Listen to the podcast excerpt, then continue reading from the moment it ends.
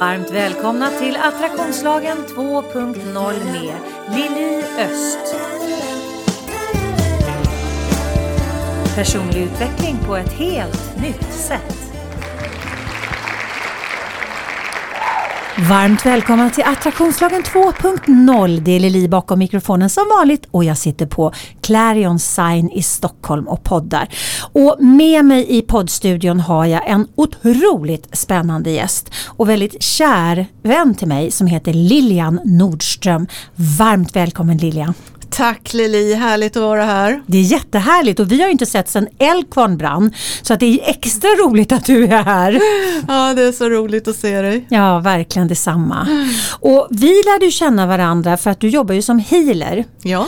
Och eh, det var i den kontexten vi lärde känna varandra från början för att jag har gått hos dig rätt mycket och Ja. du har hjälpt mig med mycket saker.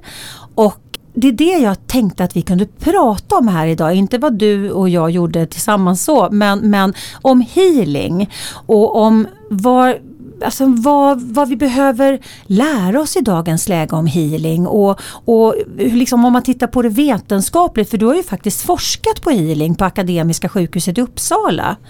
Ja, det stämmer. Eh, och eh, det var en väldigt, väldigt spännande väg dit. Jag startade ju upp Svenska Healingförbundet och eh, kom på då att i andra länder så hade de kommit så mycket längre än i Sverige. Där jobbade man ut mot sjukvården, där hade man certifierade healers och liknande.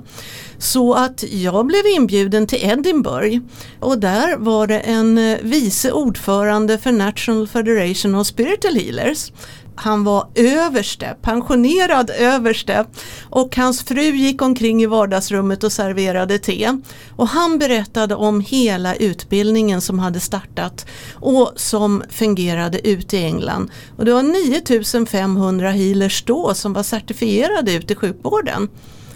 Och när jag fick hela det paketet med mig hem så tänkte jag det att wow, här ska vi sätta igång men ack vad jag bedrog mig, det tog lång Sverige tid. funkar inte riktigt så Lilian. Nej, Sverige fungerade verkligen inte så och det var mycket motstånd men det var många, många som var intresserade utav healing. Och jag åkte ju runt och föreläste och det blev mer och mer sjuksköterskor och det blev läkare som lyssnade. Och till slut så var det faktiskt ett parti, Folkpartiet i Uppsala som blev intresserade av att ha en föreläsning. Och när jag satt där så var det 12-14 människor som satt i en rund cirkel och jag kände du vet energin, hur den bara strömmade emot mig och den var inte alltigenom god. Nej. Utan det kom massa frågor men jag är sån där som jag älskar att kunna gå i svarsmål och jag försvarar inte heller någonting utan jag bara talar om vad jag vet. Informerar, precis. Informerar om vad jag vet och när det var sen kafferast så var de så intresserade. Så nästa del utav informationen efter kaffet så gick jag in i en energi som bara var helt fantastisk. Den var varm och den var nyfiken men därigenom så ledde då det här äh, mötet med Henrik Riska på Akademiska sjukhuset. Och han jobbar då som överläkare på lungkliniken med cancerpatienter. Så det var en som tipsade ifrån Folkpartiet om att den här studien behövde göras efter jag hade varit där. Så det var så jag hamnade på Akademiska.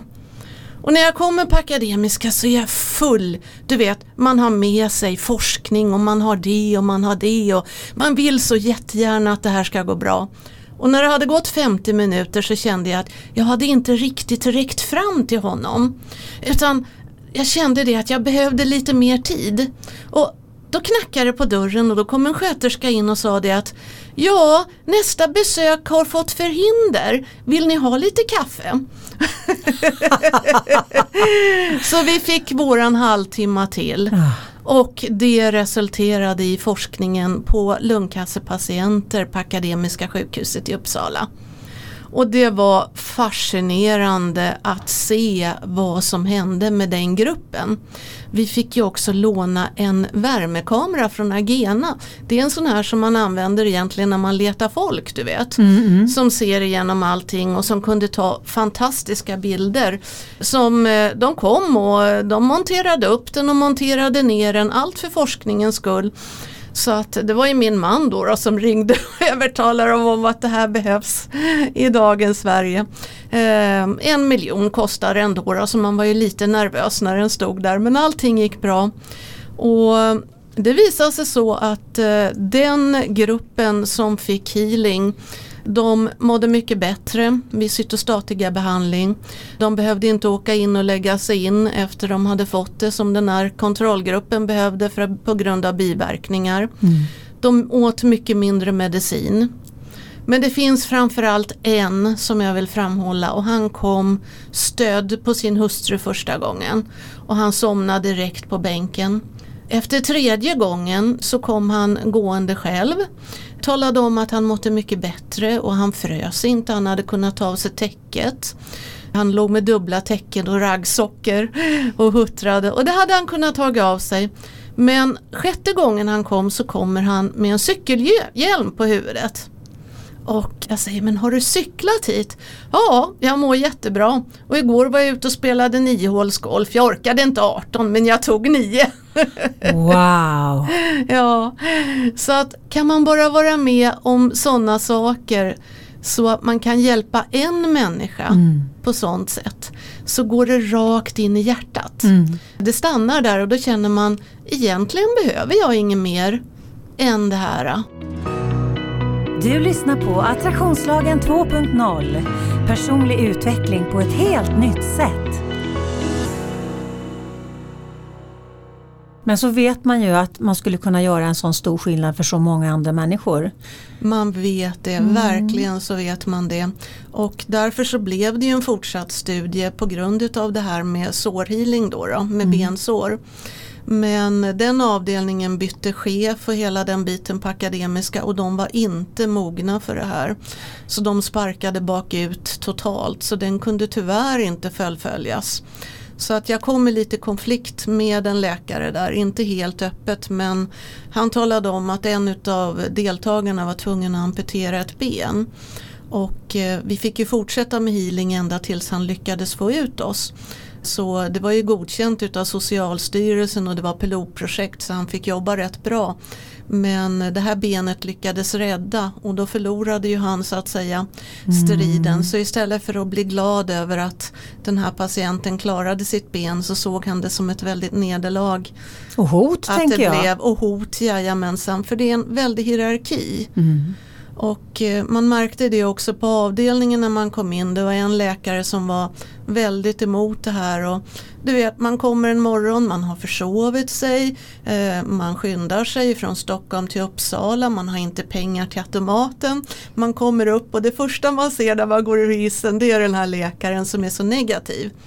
Och så får man ett leende från ena örat till den andra örat. Och då tänker man, oj jag tror jag svimmar. Men eh, det var så att han hade ju träffat den här personen som var ute och spelade niohålsgolf. Mm. För den läkaren var på semester. Och då såg han den här otroliga skillnaden som healingen kunde göra. Och det var först då han kunde ta in att det här verkligen var bra. Mm, mm, Så att jag säger så här att tänk om man kunde släppa på rädsla. Mm. Och ta in det som har hänt i andra länder. Rädsla och positionering tänker jag. Och positionering, Mm, ja mm. det stämmer för de är väldigt mycket i positionering Mm. eh, i, med läkare och så. I England där har man ju Dr. Healers Network och där samarbetar man ju utåt. Så att det finns en helt annan eh, bakgrund till allting och det finns en helt annan öppenhet. Mm, mm. Men det är väl inte bara England som, Nej, som nej, eh, nej, utan det är väl rätt många länder faktiskt som, som, som Ja. eh, har det som komplementär he- helande, Ja. helande så att säga. Och, och, och när man kan kombinera då den klassiska vetenskapen eller den kla- klassiska läkarskapen så att säga Ja. med healing. För det handlar ju också om det här med att, att titta på eh, holistisk medicin och den vanliga medicinen. Det är ju också ett hot Ja. eh, och det ligger extremt mycket pengar i, i, eh, i vanklassisk medicin. Eh, Absolut, så det att- gör det. Och, och sen så mycket rädsla tänker jag. Ja. Men, men vi är ju liksom, om man tittar på oss som människor så vi har ju ett fantastiskt självhelande system. Ja. Men vi har glömt det. Och lägger våra händer, eller lägger oss själva i andras händer som då ska, eh, som då liksom ska hjälpa oss med bara kemiska medel. När vi faktiskt är en, en, en självhilande, precis som naturen så är vi självhilande. Och där har vi läkemedelsindustrin till exempel som har så mycket pengar i allting. Och där läkare är väldigt inblandade. Så att vad ska man göra då när man inte tar in det, när man inte vågar öppna ögonen, när man inte vågar titta. Det är ju det som är så tråkigt när det finns nästan överallt runt omkring oss. Ja. Så att eh, Sverige är stelbent men jag har ju sagt så, jag har ju fyllt glad pensionär för några dagar sedan. Men jag har ju sagt så att eh, innan jag lägger benen i vedret så skulle det vara fantastiskt att integrera healingen inom svensk sjukvård. Mm, så det är ett av de stora målen här i livet då. då. Ja för det handlar inte om antingen eller utan det här är ju ett komplement. Det är ett komplement Ja. och eh, just det här eh, be, begreppet integrativ medicin kommer mer och mer överallt i världen just nu. Att man integrerar någonting så att säga och man samarbetar med läkaren. Det är ju alltid läkaren som har det yttersta ansvaret eh, för sin patient. Men ju mer kunskap de har ju bättre blir det. Behöver du hjälp att sortera i ditt liv? Läs mer på liliost.se Jag hade Mikael Sävlund här i för några veckor sedan i podden. Ja. Eh, och han håller ju på med instant transformation. Ja. Och han har många läkare som kommer till sig. Ja. Och, och alla har ju tänkt, alltså han, det, han jobbar ju på ett väldigt annorlunda sätt med tanke på att han jobbar med kvantfysiska verktyg. Ja. Men oavkortat alla läkare som har varit där som är nyfikna nog att liksom ta sig till Mikael på, på utbildning. Ja. De säger liksom varför fick vi inte med oss det här i utbildningen? Ja. För att det här är ju att sätta på sig ett par andra glasögon som, som blir ett fantastiskt komplement till den fantastiska kunskap som, som en läkare har.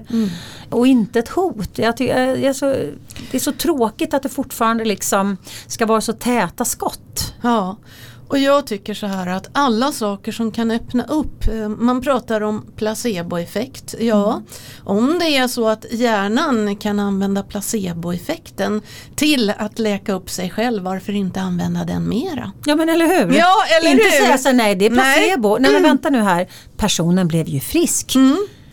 Eh, då har man liksom missat the core, Då har, man core verkligen, genius. då har Liksom. man verkligen missat det. Men för att gå runt det då, så tänkte jag det, ja men djur kan inte känna placebo för du kan inte tala om för dem vad du ska göra och vad det Nej. ska bli då. då.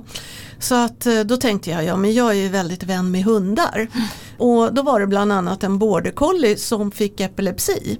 Och hon hade 12 till 15 eh, sessioner i månaden och gick på väldigt tung medicin. Och med hjälp utav healing så fick vi ner det till 3 i månaden. Vi fick inte bort epilepsin men vi kunde minska den till tre gånger. Så att sådana här saker det har jag ju gått in på hela tiden så att säga. När man säger någonting så tar nyfikenheten över hos mig och så känner jag bara det. Ja men hur ska jag kunna visa det då? Så därför den här värmekameran som var på Akademiska den har jag införskaffat nu för att så här 22 år efter forskningen så kan man skaffa egna saker. Och eh, jag har gjort ett litet eh, pilotprojekt själv som har blivit väldigt lyckat. Och nu ska jag göra ett större men det kommer liksom en corona emellan. Mm. Så att vi får vänta lite tills saker och ting ser lite ljusare ut ute i världen. Men jag tycker det är fascinerande med det som du håller på med eh, som är attraktionslagen att det man tänker det kommer till en. Mm. Jag tycker det är lika fascinerande med eh, andra människor som strävar åt det hållet och som visar på saker och ting. Hur kan man tänka, hur kan man eh, göra? Andra människor som eh, liksom verkligen försöker att ta på sig inte bara ett par rosa glasögon som du säger utan flera. Mm. Så man tittar ifrån många perspektiv. Ja, det är det som är så spännande. För att jag ser ju inte bara healingen som healing utan jag säger också att man kan lämna hem många olika verktyg till den som går därifrån. Mm. Som man kan ta med sig hem och som man kan öva på hemma.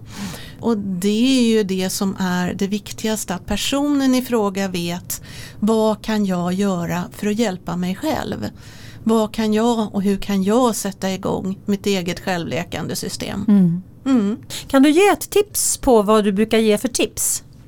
Tips är att öka energin. Det är absolut A och O. Och öka energin det kan man göra på många sätt. Det jag brukar göra inom healingen det är att eh, mer eller mindre gå in i en healing-meditation. Mm. Så att eh, om du tänker dig att du tänder ett stearinljus och så sätter du dig in och tittar in i lågan och sedan så tar du några djupa djupa andetag och så tänker du att du tar in den där ljuslågan till dig själv. Och så blundar du och efter ett tag så kommer du börja se lite färger inom dig när du blundar. Mm. Och så tänker du då att den här ljuslågan den går till varenda cell i hela kroppen på dig. Och den ökar energin, den ökar styrkan, den ökar frekvensen. Den fyller på dig med energi. Det är en sån här sak som är väldigt lätt att göra på hemmaplan. Mm. Och som verkligen fyller på energi där du känner att du verkligen går ner i det här äh, nästan tillståndet mellan sömn och vakenhet. Ner i teta. Jajamensan! Men sen är det ju också så att eh, kommer ut i naturen och tar in naturen så kan du ju ta in den på mer än bara det sättet att du joggar emellan träden. Mm, Bara för mm. att du ska ha så bråttom som möjligt, du ska få in motionen. Du ser nästan ingenting runt omkring dig. Nej. Stanna runt omkring dig, se runt omkring dig. Eh, vilket träd tycker du om? Hur ser det ut liksom på vintern? Hur ser det ut på våren? Eh, dras du till något visst träd? Trädet är levande energier. Mm. Ja men gå och ställ dig mot trädet. Ta emot energin ifrån trädet. I Japan där har man eh, trädhealing där läkare skriver ut på recept att man ska gå ut och trädbada till exempel. Så så långt har man kommit där. Mm. Mm. Som sagt, vi är Som lite sagt, efter här. vi är lite efter. Men om man tittar på den kinesiska medicinen som är liksom 5000 år före oss. ja. De, de har ju en helt annan holistisk, eh, ett, ett helt annat holistiskt system som de arbetar utifrån. Man jobbar mycket med meridianer och sådana där grejer och det är ju liksom någonstans så det blir ju, det blir ju mer man tar in hela människan, inte bara liksom att vi är en, en kemisk process utan man Nej. tar in hela människan och det, det tänker jag är i, i ett självläkande perspektiv tänker jag att det är viktigt att man ser sig själv eh, som mer än en, en, en, liksom en, en kroppmaskin. Eh, och att man ser sig själv att man faktiskt är så mycket mer. För jag menar den största delen av oss som vi är, vi är ju liksom inte densitet egentligen utan vi är ju egentligen eh, vibration. Eh, vi är ju ett to- tomrum fylld med, med liksom vibrerande energi. Ja. Och om man tittar på det på det sättet och vi är samma sak som universum består av. Ja. Så, så finns det ju en intelligens som vi någonstans frånskriver oss när vi bara ser oss i det här lilla, lilla perspektivet att jag är en människa och jag, vad kan jag göra lilla människa? Eh, alltså man, att man någonstans har gjort sig själv så liten i sin helt fantastiska, egentligen fantastiska kraft. Mm. Vi har, vi har en otrolig kraft och Mm. kan vi använda den eh, så är det eh, ett stort, stort steg framåt. Mm. Men vi lägger våra händer som du säger Mm. i eh, läkares händer. Vi lägger våra händer i de som vi tror vet bättre istället för att lyssna inåt. Mm. Det här med att lyssna inåt och att eh, eh, verkligen lära känna sig själv. Det är ju någonting som man pratar väldigt mycket om i healing och healingterapeututbildningen. Att man måste eh, ta det här på allvar för man kan inte vara obalanserad själv Nej. när man hjälper andra människor. Och jag har ju alltid haft det här, du vet när man flyger, är det så att det kommer syrgas så hjälper man sig själv innan man hjälper sina barn. Mm, mm. Och hur många är det som gör det? Jo, man kör tills man går in i väggen. Mm. Mm. Man förlorar mer och mer energi för man kanske har en nära anhörig som behöver det bättre. Mm. Eller också har man ett jobb som tror att eh, jag är oumbärlig, Mm, mm. jag måste dit, det är ingen annan som kan klara av det här. Eller det är ingen som gör det bättre än jag. Mm. Eh, så att man går in i väggen och man förlorar energi och det är precis som ett vattenglas. Har du 70% i det här vattenglaset, det vill säga i dig själv, då klarar du det ganska bra. Men går det ner under 50% då börjar det hända saker och ting i den fysiska kroppen. Mm. Mm. Då börjar du få sjukdomar, då börjar du att känna att du mentalt mår dåligt. Eh, Du kanske får ett dåligt självförtroende från ena dagen till den andra nästan. Och känner det att nej men jag räcker inte riktigt till och eh, vad ska jag göra med det här och nu har jag varit sjukskriven så länge och man går nästan ifrån det här att vara jätte jätteliten till ja men det här ska gå bra. Mm. Och sen svänger det så många gånger ända tills att kroppen tar så mycket stryk och då sätter det på den fysiska kroppen Mm. i någonting. På min hemsida liliost.se hittar du massor av matnyttig information både för dig som privatperson såväl som för er som företag. Du hittar mina onlinekurser och vad som är på gång och aktuellt just nu. Du kan köpa mina böcker och få dem signerade och du hittar min musik, bland annat vignettmusiken till podden.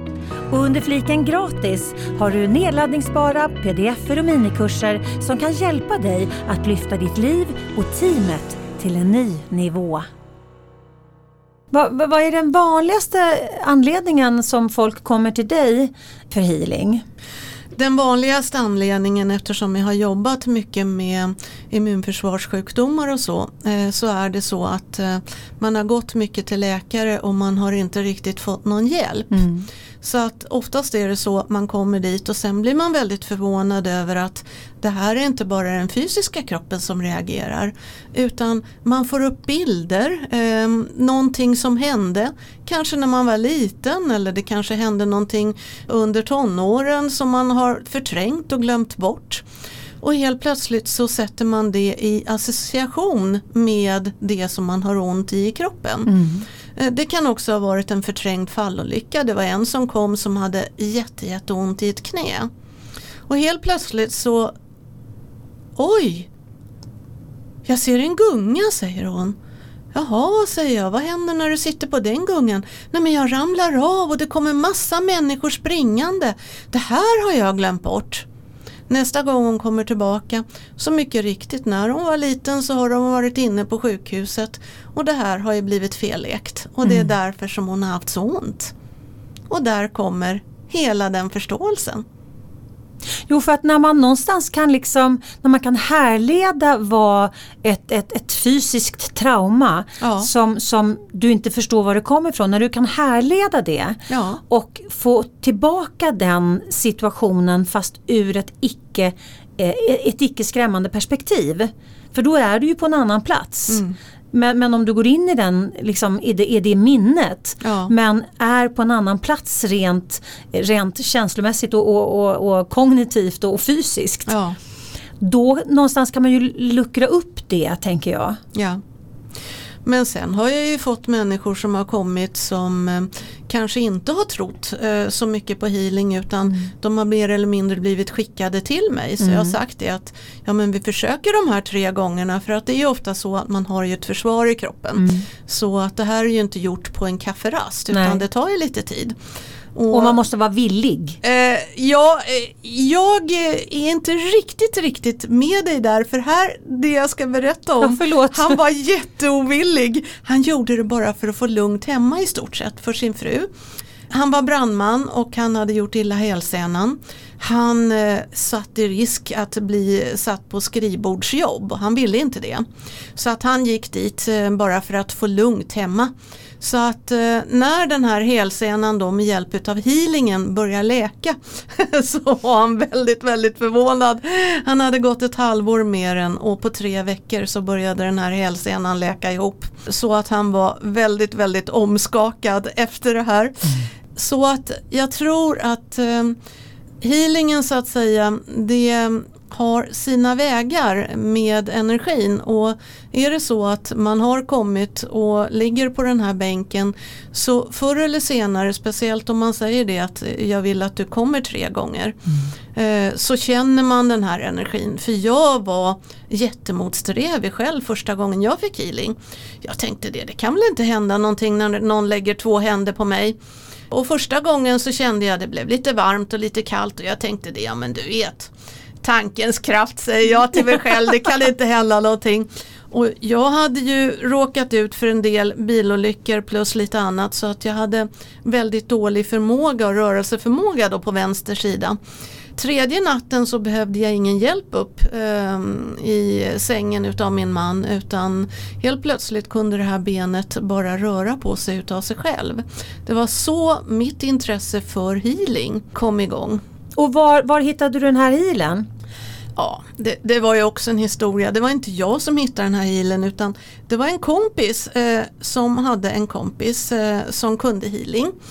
Det värsta med det här som jag tyckte i det här fallet det var att den här kompisen hon läste till präst. Så att jag såg framför mig någon sån här jättekonstig grej som verkligen skulle bli mambo jambo. Och när jag kom dit så var det en helt vanlig människa och hon var jättetrevlig och jag låg på den där eh, madrassen och jag fick healing så att säga.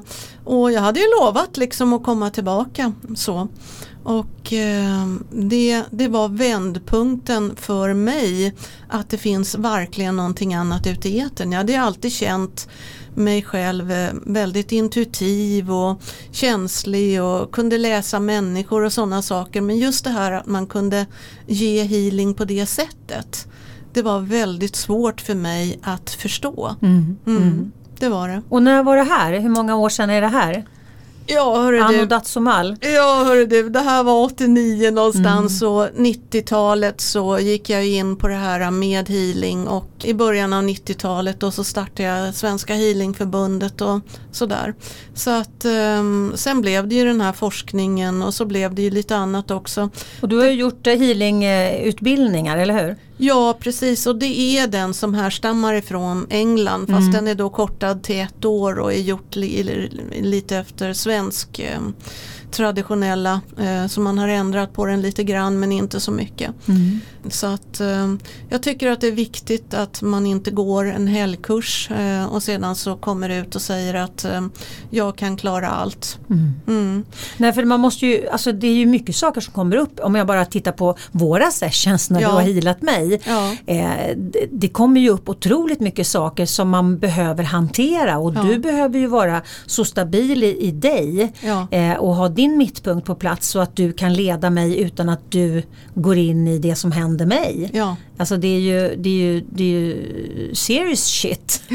Och det jag säger det gäller ju verkligen att stå med båda fötterna mm. på jorden mm. så att säga när man håller på med det här.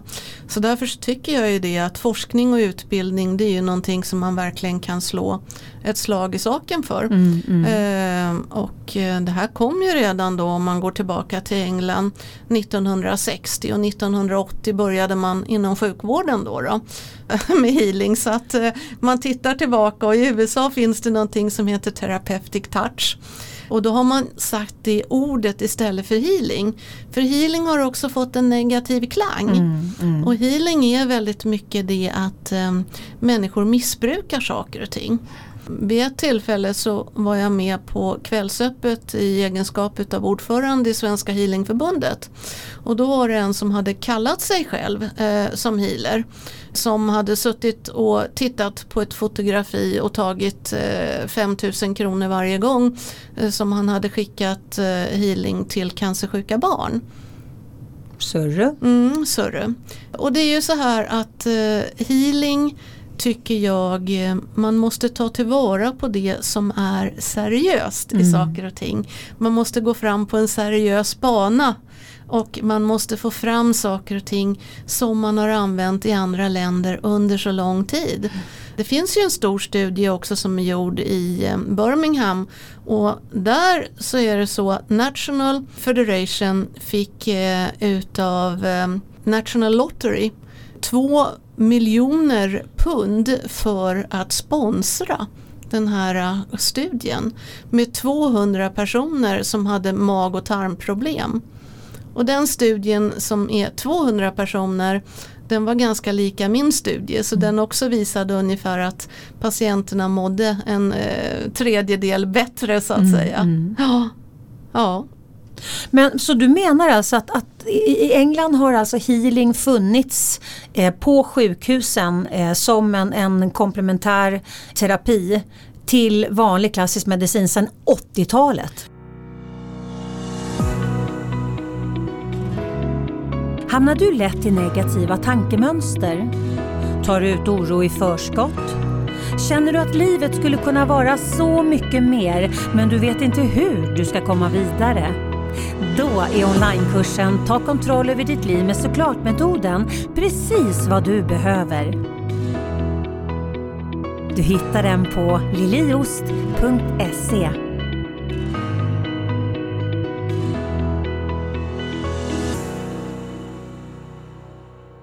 80-talet så fick den här, um, han som var eh, president eh, för National Federation in det tillsammans med läkare. Och det är fantastiskt, det är helt otroligt och eh, nu är det så att eh, det finns en eh, Code of Conduct så att man jobbar med en Healing Trust eh, Foundation och där har man försäkring, eh, där har man eh, de som jobbar på sidan med läkare i både operationssalar och eh, i eh, sluten vård och när det gäller eh, givetvis också livets slutskede. Men väldigt, väldigt mycket också inom cancervården. Alltså ibland blir jag så trött. 80-talet och vi har 2021 nu. Ja, vi har 2021 nu. Ja, så är det. Ja. Men har du approcherat liksom regeringen och har du varit liksom eh, där och, och eh... Jag fick ju faktiskt en inbjudan och då tänkte jag återigen hej och hå nu så. För att det var så att de skulle tala om eh, för de olika partierna om komplementära mediciner som fanns i Sverige. Och eh, det var jag eftersom jag hade healingen på Akademiska som blev inbjuden. Mm. Sedan så var det en för Försäkringskassan. Och sedan så var det också en som ehm, kommer ifrån Karolinska som är väldigt anti det här eh, med kompletärmedicin. Och sedan så var det en kvantfysiker och så var det jag.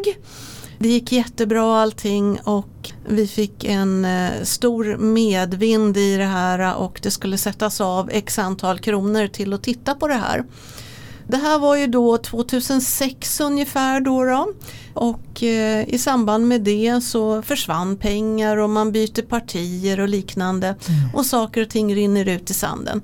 Men det var en stor sak att man vågade att ta in. Så att jag tycker att eh, riksdagen och det som man gjorde där det var verkligen modigt. Mm, mm. Lika väl som Henrik Riska då på Akademiska sjukhuset mm. Under eh, 97-98 där som healingforskningen pågick. Mm. Att han vågade. För att det var ju så många där uppe på Akademiska som var motsträviga emot det. Mm. Och eh, det som hände var ju också att man röntgade i de här personerna och i den här småcellig lungcancer så är det så att det försvinner inte tumörer och metastaser vilket det gjorde då under de patienterna som, som fanns eh, som jag gav healing. Så man ville ju ha en större studie. Mm. Mm. Men eh, jag säger som så att eh, Eh, jag finns jättemycket till förfogande och vill jättegärna att det ska bli en fortsättning. Mm. Och jag hoppas att den här stora rädslan för det okända mm. ska kunna tas bort. Det, det, är en stor sak som jag önskar. Mm. Mm. Och jag tänker om man, om man tittar på det kollektiva medvetandet. Ja. För ju mer man lyfter en fråga ju mer kommer informationen upp i kollektiva medvetandet och ja. ju fler kan jacka i. Ja. Eh, så att ju mer man lyfter upp sådana här saker till ytan ju större blir ju, för jag menar, vi sätter ju igång snacket. Eh, det här kommer säkert vara ett, ett program som många undrar mycket över och sätter igång och pratar med kanske vänner och, och familj och så vidare. Har du hört det här och, och visste du om att, det liksom, att de har healing på sjukhusen i England sedan 80-talet och det har man inte här, inte det är konstigt. Alltså man sätter igång en medvetenhet om, om att det finns ett behov som man faktiskt inte fyller med någonting som är så tangible, någonting som är så liksom mätbart som faktiskt healing har visat sig vara. Ja. Och, och ju mer vi verbaliserar det här Ja. eh, desto, desto större blir ju chansen att, att det ger ringar på vattnet tänker jag. Mm. Ja, för de som känner för det så är ju rindstam.se, det är ju min hemsida, där kan man gå in och se healingforskningen i sig och där kan man också se bilder från den här värmekameran. Och där kan man ju också se den här sårlekning på den här foten på den här kvinnan som slapp amputera foten. Eh, eller snarare under knät. Så då. Och um, där kan man också läsa om vad som hände. Men eh, det är ju så här att ehm, vi har så många, många saker i våra kroppar som vi kan använda oss utav för att återgå till det här med lite självhealing. Ehm, Du eh, har ju den här eh, attraktionslagen bland annat som du för fram. Och jag menar på det att allting som vi tänker det förmedlar vi ut i varenda cell i hela kroppen. Och cellerna pratar med varandra. Och det här blev mycket lättare att förklara för folk när stamcellsforskningen kom. Och man fick Nobelpriset för att stamceller då kunde bli de cellerna som man önskade att de skulle bli. Eh, för att när jag jobbade på sjukhus, jag fick eh, möjlighet att jobba på Danderyds sjukhus med eh, de som var trafikskadade där. Och då var det så att en del kunde man inte röra på den sidan där mm, det hade gått in en bil eller man hade ramlat illa. Utan då började man röra på den vänstra sidan och efter ett tag såg man att kroppen förmedlade över till den högra sidan så den högra handen började röra på sig. Eh, så Entanglement som det, kallas inom ja, kvantfysiken. precis, ja. precis. Så att hela tiden så talar den friska sidan om vad den sjuka ska göra. Så att man pratar ju med kroppen på cellnivå Mm. med healing. Men det här är ju också någonting som man gör när man skickar tankar till kroppen och till en kroppsdel som är sjuk. Mm. Om jag hela tiden sitter och tänker på att det här benet nu då som är brutet och gipsat och vilken lång tid det tar och hur ont jag har och det blir inget bättre. Och hela tiden skickar man den här negativa energin till det. Och det blir ju en information tänker jag till benet. Ja, det blir en information Ja, till precis. benet. Jaha, jag ska vara av, ja, just det, jag ska vara av och jag ska göra och ont göra ont. Så istället till att börja känna efter och hjälp det här benet istället. Eh, ge det här benet lite healingmassage för att när du lägger händerna på din egen kropp så händer det ju någonting när du ger en person en kram som vi inte kan göra just nu som jag saknar jättemycket Ja. så händer det ju någonting i personen i fråga. Mm, Eh, Jag säger inte att eh, du går ut och ger healing till dig själv men du har förmåga att hjälpa kroppen genom att beröra kroppen där du känner att den behöver beröring. Mm, mm. Så det är också ett sätt som jag pratar med människor om att skicka inte den här negativa energin utan skicka den positiva energin till kroppen. Och det är ju otroligt viktigt tänker jag. Ja. Jag kommer ihåg, eh, jag gjorde, det här är många år sedan nu, jag var på väg eh, på ett gig, jag skulle jobba på en av eh, Viking Lines båtar. Jag skulle åka ut med en båt och så skulle jag gigga på vägen hem på en annan båt. Ja. Och det här var tidigt på morgonen som attan eh, och jag kommer och ska parkera min bil och sen så ska jag lägga pengar i parkeringsautomaten och den står på en liten, liten upphöjnad, en liten trottoar. Och jag står där och håller på att försöka lägga i pengar och den funkar inte och sen så eh, står en annan man som också ska köpa biljett så jag sa det men kan inte du se ifall du kan handla så, så om den funkar för dig eller om den är trasig helt och hållet om det handlar om mitt kort eller vad det är för någonting. Så jag skulle bara liksom kliva åt sidan för att han skulle komma fram till automaten. Det var bara det att jag var ju så trött, det var så tidigt på morgonen och jag ser mig inte för. Så att jag kliver ner och alltså jag ramlade ner från trottoarkanten. Det låter ju inte det låter ju helt, det är som Ja. en skämthistoria. Men de facto, jag ramlade ner från trottoarkanten Ja. rakt på mina revben. Så jag knäckte ju tre revben Oj. i fallet. Ja. Och jag kände när jag ramlade, det här gick inte bra. Nej. Du lyssnar på Attraktionslagen 2.0. Personlig utveckling på ett helt nytt sätt.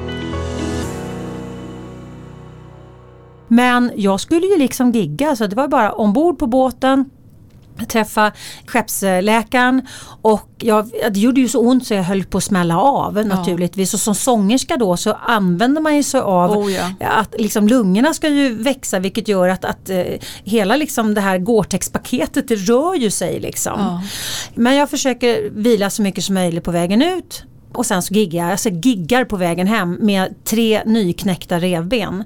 Och jag förstod snabbt att det här, jag kan ha fokus på det här. Jag behöver ha fokus på allt, alla de benen i kroppen som inte har gått av.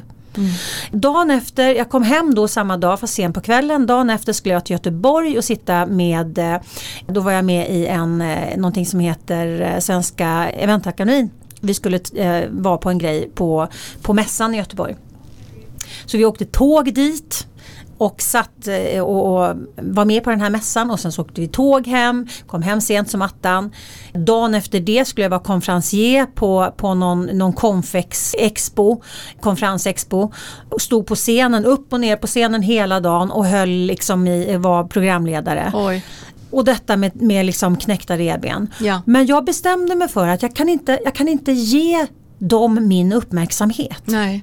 Utan jag behöver ge liksom, jag behöver ge dem kärlek men jag behöver ha fokus på resten av min kropp som fungerade. Ja. Så att i tre dagar hade jag tokfokus på min kropp resten av kroppen som inte var de här tre brutna revbenen. Och sen så den fjärde dagen så fick jag äntligen liksom vara ledig. Ja. Och då tänkte jag så här, nej men alltså nu håller jag ju på att dör. För att helt plötsligt kunde jag inte andas. Det kändes som att, att eh, revbenen hade punkterat en lunga. Ja. Så då åkte jag in till sjukhuset. Men där talar de om, nej nej nej nej, de ligger så fint i sin Gore-Tex-paket här. De, de kommer läka, det liksom, det, Ja. det, det är som det ska. Ja. Och då, då förstod jag att, men vänta nu här. Det var för att jag började fokusera på dem som det började göra något så in i helsike ont. Ja. Så då bestämde jag mig när jag kom från sjukhuset, nej det där är ingen vinnande koncept. Nej. Så jag gick tillbaks till att fokusera Ge På dem kärlek men och fokusera på det som var friskt. Ja. Och det, alltså, och man säger så här, ja men dag tre är alltid eh, sämst och så vidare. Ja men absolut, men dag tre så hade jag både skitont och bestämde mig för att foka på, på ett annat sätt och då fick jag liksom release. Ja. Så det, det här är ett enormt tydligt exempel på vad vårat fokus faktiskt kan hjälpa oss med. Att, att liksom, den kraften vi kan ge oss själva. Mm. Och det är rätt skönt när man har det där som ett eget upplevt minne. För då vet ju jag vad jag kan liksom göra med mig själv. Ja. Och jag tror att det är väldigt mycket genom egna upplevda minnen som man kommer vidare. För ofta de människor som skriver böcker eller de som sätter på sig lite andra glasögon. De har varit med om svåra saker i livet. Och De har känt det att det finns någonting mer. Och jag vill se vad det är som finns mer. Och just den nyfikenheten har gjort att de har vågat taga klivet. Och sen det här att man inte behöver sitta och försvara sig. För det finns alltid människor som kommer ha den här fyrkantiga sy- synen och skygglappar på sig och gå till försvar och säga vad då det här med energier och frekvenser och det finns inte och kvantfysiken existerar inte heller utan allting som jag kan ta på existerar, Någon, någonting annat existerar inte. Men eh, jag menar om vi hade talat om på 1600-talet att flygplanen skulle flyga i luften och, och hela den biten och att vi skulle ha lampor som lyste. Vad Att vi skulle prata in i en vi- liten metallbit Ja, eh, och prata med Kina eh, Ja. liksom samtidigt som vi håller den i våran hand här. Alltså Ja. de hade ju, Bell blev väl inlåst för att han inte var klok i huvudet tänkte hans vänner. Var det inte Bell eh, som, som de faktiskt eh, skickade till hispan? Så att det är ju många tror jag som har hamnat på hispan Mm. bara för att eh, de vet eh, och de har varit med om. Och sedan så kommer det sen eh, 30-40 år efter då kommer det bevis på saker och ting. Eh, men de har legat så mycket före sin tid. Mm.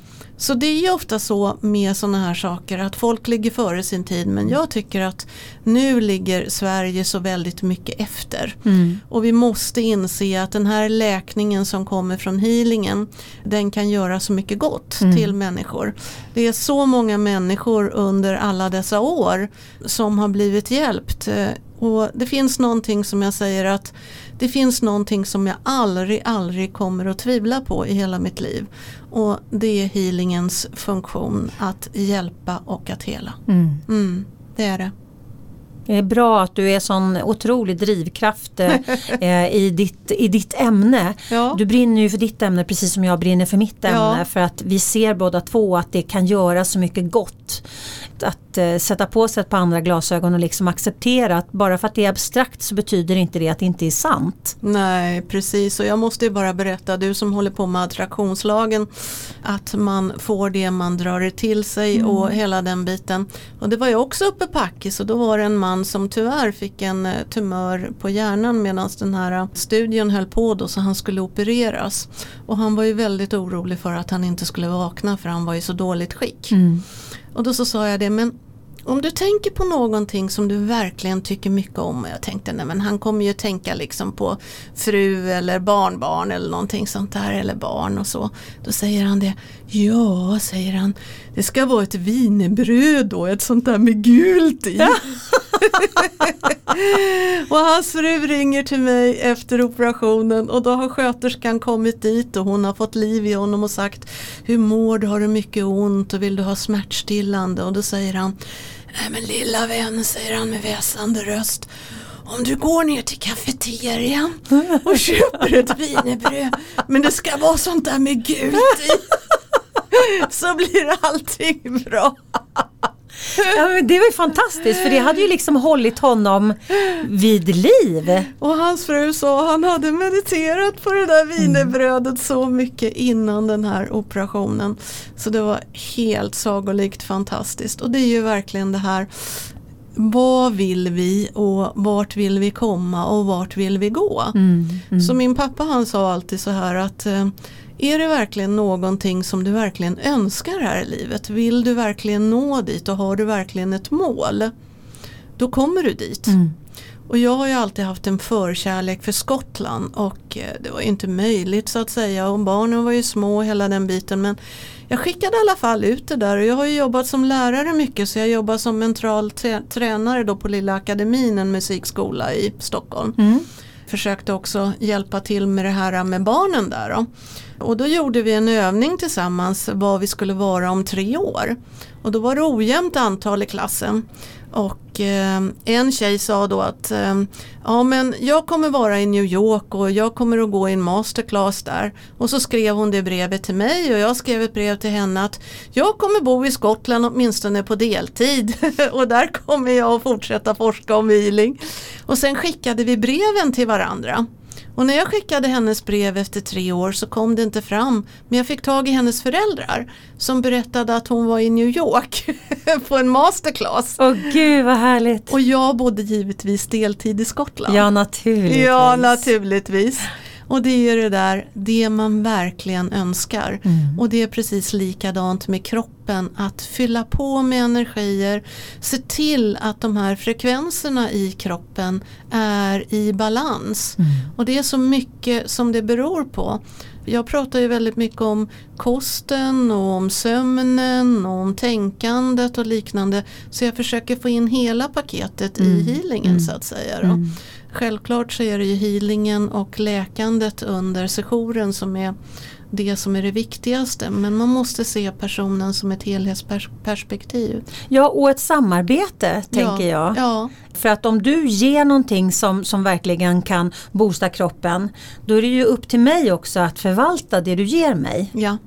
Och, och då, då kan man ju få en ännu bättre effekt naturligtvis för att det landar på ett helt annat sätt, eller hur? Det, det, det måste ju kvantifieras på det sättet. Ja. Eh, jag brukar säga det att gå nu inte hem och dammsug hela huset bara för att du känner dig pigg. Nej. Utan fortsätt nu och ta det lugnt, läs den där goda boken, lägg dig i ett Mm. bad och framförallt eh, undvik just det här med eh, alkohol och sådana saker under några dagar och bara låt kroppen och energin få landa. Prenumerera gärna på min Youtube-kanal Attraktionslagen 2.0 så att du inte missar några uppdateringar. Om man tänker nu på de tider vi lever i nu Ja. med den här ständiga oron, stän- ständiga frustrationen, ständiga rädslan. Eh, om man tittar på det ur ett healingperspektiv så är ju det verkligen att ge kroppen fel information hela tiden. Vi blir matade med det. Sätter man på tvn Mm. då blir man ju alldeles mörkrädd för det är ju det ena värre än det tredje som kommer. Så givetvis och sen just eh, restriktionerna. Vi har ju inte haft så mycket i Sverige men i andra länder har det ju varit mycket. Men nu har man ju kanske börjat vakna lite mer här i Sverige. Mm. Så att man har börjat se att eh, man kanske måste ta in saker och ting för att skydda människor. Mm. Men det är en helt annan eh, diskussionsfråga. Men just det där med oron och hur det sätter sig. Eh, när allting bara handlar om en och samma sak. Man får inga positiva nyheter. Nej det blir ju liksom en ständig information tänker jag. Ja. Och om vi tar då hur hjärnan fungerar, den tar emot allt vi matar den med som fakta. Ja. Så att om vi hela tiden, och den är ju inte selektiv, den tänker ju inte liksom så nej men sådär, nej det är inte sant. Alltså den håller ju inte på sådär utan det, allt den matas med är fakta. Ja. Och om du då matar den hela tiden med, det är faktiskt en av de anledningarna varför jag är väldigt, väldigt restriktiv med att titta, på, titta och läsa eh, nyheter. För att det är så mycket skit, ursäkta språket, Ja. så att, att eh, jag vill inte ta in det i mitt system. Jag får informationen jag behöver. Ibland så är jag dåligt navigerad, eh, allmän, liksom allmänt navigerad, inte allmänbildad men, men nutidsorienterad. Vad som har hänt menar Vad som du? har hänt. Mm.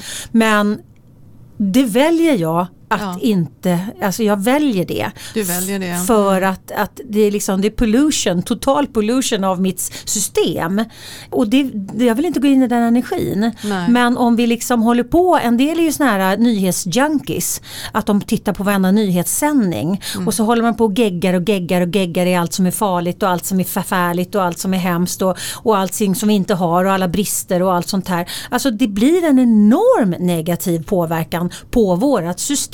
Och det är klart 17 gubbar att det måste manifesteras Ja. eh, eventually liksom. Ja. Så, så jag tänker ur, ur en, en healers perspektiv, vad är vårt bästa sätt att, att hålla kroppen ren? Ja, ehm, jag försöker i alla eh, mina eh, saker som jag har gått igenom. Ehm, jag förlorade en dotter när hon var sju år i en ridolycka.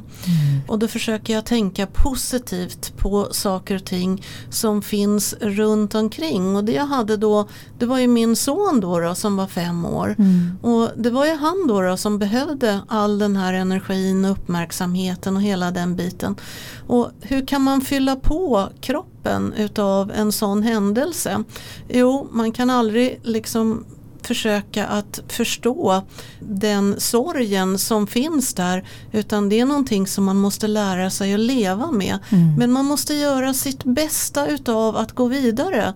För att är det så att du inte väljer att gå framåt då står du still och då fastnar du. Mm. Då fastnar du i någonting som blir förödande för både kropp, själ och ande. Mm. Så att du måste hela tiden, sedan så när jag själv har råkat ut för saker och ting och sjukdomar så försöker jag se det med de här rosafärgade glasögonen. Mm. Vad kan jag göra för att må bra? Mm.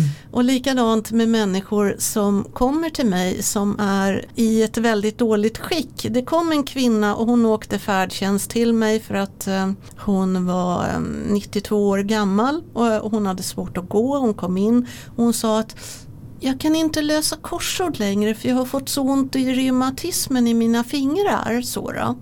Så att vi jobbade med hennes fingrar och hon fick tillbaka rörligheten i det och så kunde hon ta den där pennan och så sa hon Jag har blivit så mycket gladare så när jag åkte hem med färdtjänsten då ville jag nästan bjuda taxichauffören på en sherry men det kunde jag väl inte göra, eller hur? Hon hade också, vilket jag inte visste vid det läget, eh, skelettcancer. Eh, och den var helt obotlig men det hon kom till mig för det var för att få sina fingrar så pass bra mm. så att hennes reumatiska verk så att säga kunde gå bort så hon kunde hålla i pennan.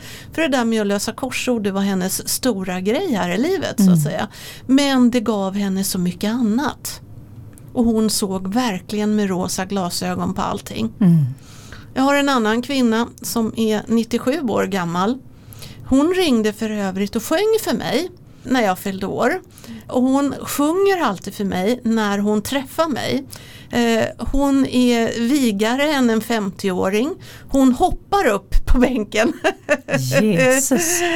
och eh, hon har en sån positivitet i mm. sig så att hon smittar alla människor runt omkring sig. Och hon har ju fått haft en så frisk kropp hela tiden. Mm. Ja. Ungefär som min moster Elsa, hon blev 101 år. Jag var uppe och besökte henne precis på slutet och då öppnade hon sakta ögonen och så sa hon är det Lilian? sa hon. Ja, sa jag. Ja men då är jag inte död än. det var ju så att hon vandrade in och ut mm. emellan den här som man gör på slutet så att säga. Mm, mm. Eh, och eh, hon hade en sån här positiv kraft eh, som alla människor älskade. Man dras ju till människor som har fyllt på sina depåer. Mm, mm. Och då så säger jag, fyll på depåerna på alla de möjliga sätt som du kan. Fyll på dem med stillsam meditation. Titta in i det här ljuset. Gå ut och ta in naturen. Ta hand om kroppen, eh, lägg händerna på din kropp, skicka positiva vibbar så att säga till varenda cell i hela mm. kroppen. Prenumerera på min nya Youtube-kanal Lili Öst Songs from my living room där jag varje fredag laddar upp ny musikalisk inspiration. Unplugged, unproduced, unpolished.